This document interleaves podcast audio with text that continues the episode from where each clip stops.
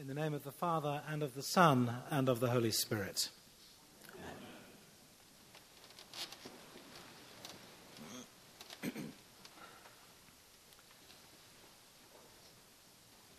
So, what are you giving up for Lent? Isn't that a question people like to ask? I actually think it can be a rather unhelpful question. I mean, is Lent really all about what you're going to give up? I don't think it is, or at least giving things up is only part of a much, much bigger picture. I want to ask you a very different question tonight. What rewards are you going after in Lent? I mean, giving things up sounds so depressing. It sounds like rationing. It's all about scarcity and tightening the belt and battening down the hatches. Now, I grant you, in the face of expanding waistlines and raging national or personal debt, tightening the belt, literally and or figuratively, uh, may be a good thing to do. But is it what we need to do spiritually? In Lent or at any time? Well, if your picture of God is that he's basically mad at you because you're such a disappointment, that he's angry and you need to grovel, if you think he's used up most of his love for you and you are now totally in debt to him and you need to try and scrimp and save your way out of that debt, then yes, I suppose it does make sense that you'd give things up for Lent, beat yourself up, cut back on anything that might be enjoyable and feel really bad about yourself. And maybe, just maybe in return, God won't hammer you, or at least not quite as hard as He would have done if you hadn't given up chocolate or wine or whatever. Well, if that's how you approach Lent, then I have to say that this is really a terrible strategy for getting out of your debt to God. For starters, given the miserable sinners you all are, I guarantee you will fail in your austerity measures. And you'll just feel even worse than you do now. But what if God is not like how you might sometimes think him to be? What if he hasn't run out of love for you? What if he is kind and generous and merciful beyond your imagination. You see, if that's the case, which of course it is, then giving things up out of guilt or fear in the hope that you might thereby appease his wrath doesn't seem to be a very appropriate response. Instead, how about spending yourselves liberally for God and for others? How about investing for the future, storing up treasure? How about living your life with great confidence and out of a profound sense of the abundance that we have in Christ? What if you could live in the expectation of receiving a fantastic return on your investment? What if you could live in a way that guarantees you marvelous rewards?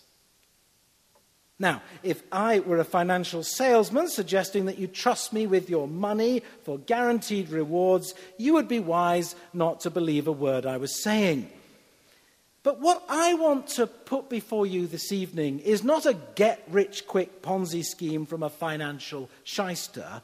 No, the offer of reward and satisfaction comes from Jesus himself.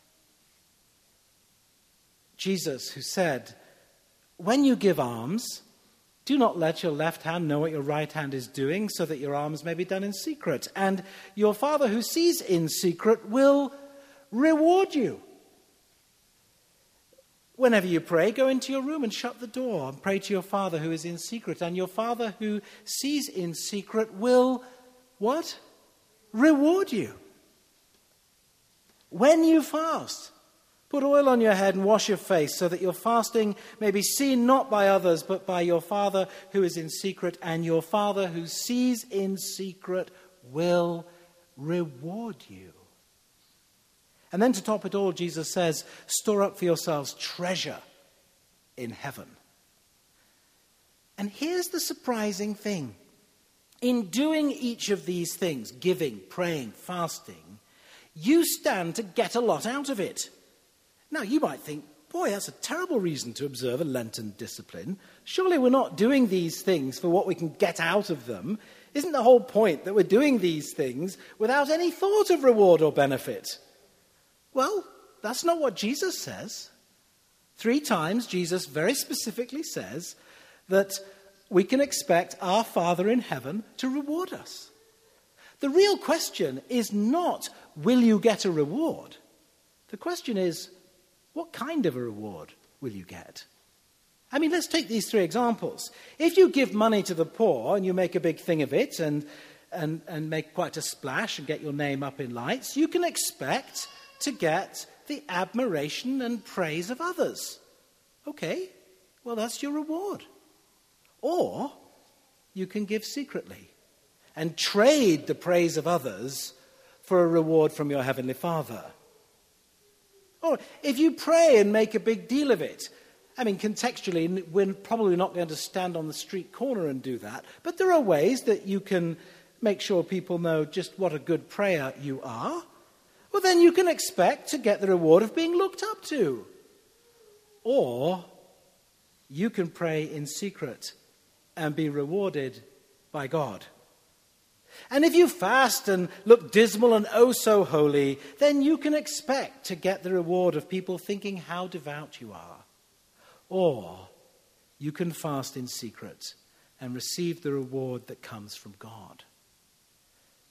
Jesus said, Beware of how you practice your piety before others in order to be seen by them, for then you will have no reward from your Father in heaven. Now, it's perfectly clear from this passage from the gospel tonight that Jesus expects us to pray and to give and to fast.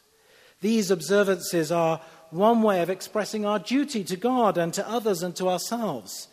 In each case, the disciplines, the giving something up or of doing something positive, they, these things are means to an end. The end being the blessing and closeness and all the rewards that come from a life that is lived not for ourselves or the approval of others, but first and foremost for God. When we give alms, we're seeking to help our neighbor, especially our needy neighbor, and we serve Christ in others. And guess what? As we do that, we are blessed. Many of you, I know that this is, you know that this is true. When you serve others and help others, who gets the most blessing? You do. And when we pray, we are seeking to come near to God. We are demonstrating to Him our dependence on Him. And we will not be disappointed when we do that. You'll be rewarded. When we fast, the reward is not so much that those of us who need to might lose a pound or two, but rather that this simple act of self denial is a form of discipline that can help us draw nearer to God. You see, when we experience cravings for whatever it is we've fasted from, and it might be food or it might be TV or social networking or whatever it is uh, that you decide not to consume or participate in, when you feel those pangs of hunger for those things, then we can also get in touch with our much deeper spiritual longings. The difference being that whereas material cravings are never satisfied, God can and does satisfy our spiritual longings. Actually, He's the only one who can satisfy those longings. Now, the examples Jesus gives were very different from each other not eating, praying, giving to the poor. But the common denominator was that in each case, where people were going wrong, was that too often they did these things wanting to be seen, wanting approval, wanting their rewards now. But when we do these things in secret, we can actually experience surprising freedom.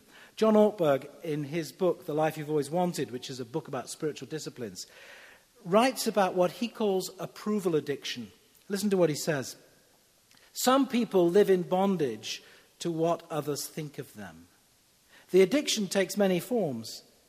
If we find ourselves getting hurt by what others say about us, by people expressing other than glowing opinions of us, we probably have it. If we habitually compare ourselves with other people, if we find ourselves getting competitive in the most ordinary situa- situations, we probably have it. Like other addicts, we will go to great lengths to get a fix when we are desperate. Yet, like other addicts, we find that no fix lasts. And so we keep coming back for more in a vicious spiral. Henri Nouwen puts this problem in perspective. At issue here is the question to whom do I belong? To God or to the world? Many of my daily preoccupations suggest that I belong more to the world than to God. A little criticism makes me angry, and a little rejection makes me depressed. A little praise raises my spirits, and a little success excites me. Often I am like a small boat on the ocean, completely at the mercy of the waves.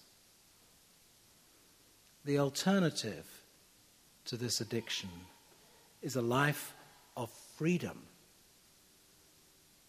And so we give, we pray, we fast, we take on disciplines, whether in Lent in particular or at any time, in order that we might be set free to draw nearer to God.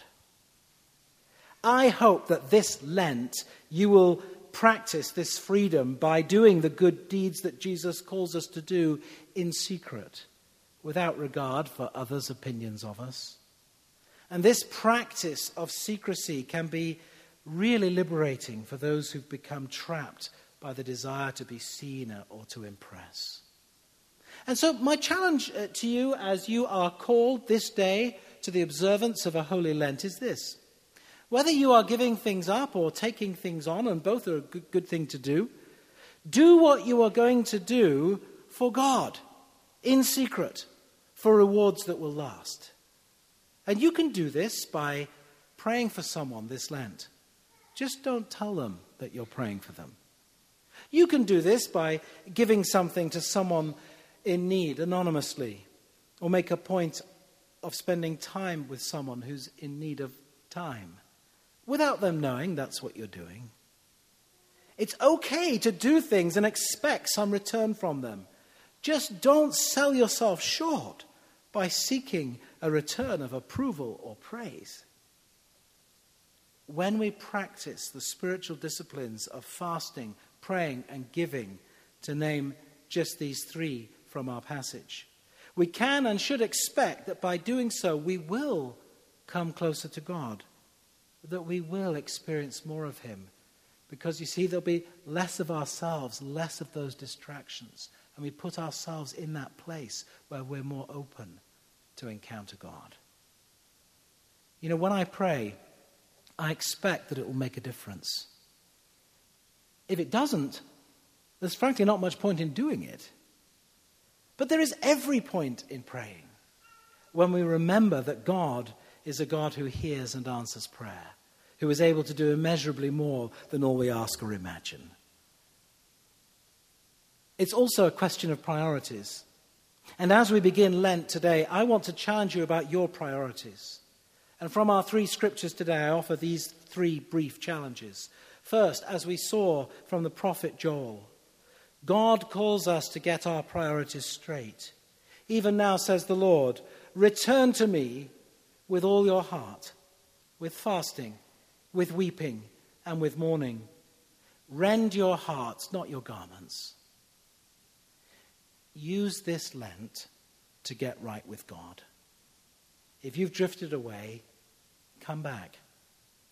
If you have gotten out of the habit of praying and reading the Bible and waiting on God, get back into that habit. Second, the Apostle Paul entreats us to do this straight away. Be reconciled to God, he writes, today. Now is the acceptable time. Not tomorrow, not next week, now. See, now is the day of salvation. Maybe there are things that have come between you and God a grudge, a refusal to forgive, a besetting sin that you explain away or you try and justify or you think is suitably hidden. Be reconciled Use this Lent to address these things. And third, practice. Practice your piety. That is the giving, the praying, the fasting.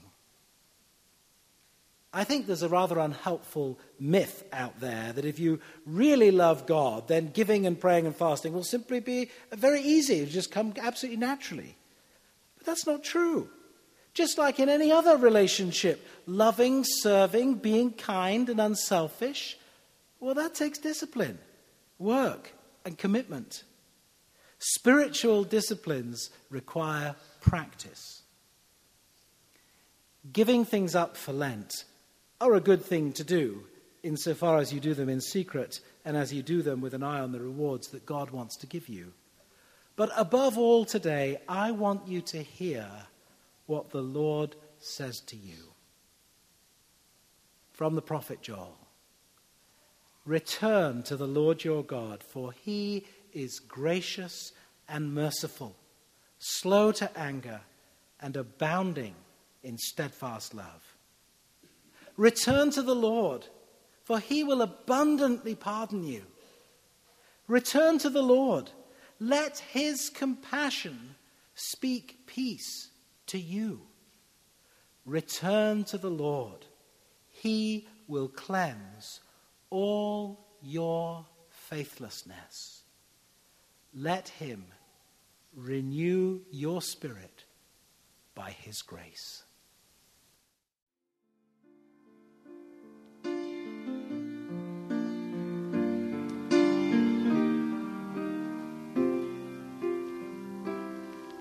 While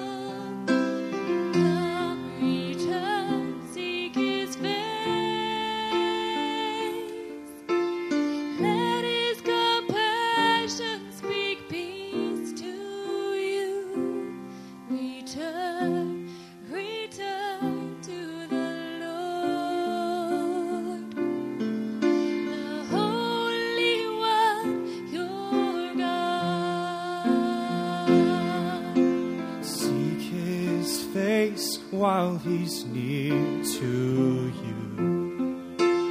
As he calls you by name, let his light pierce your darkened path. Let his words light your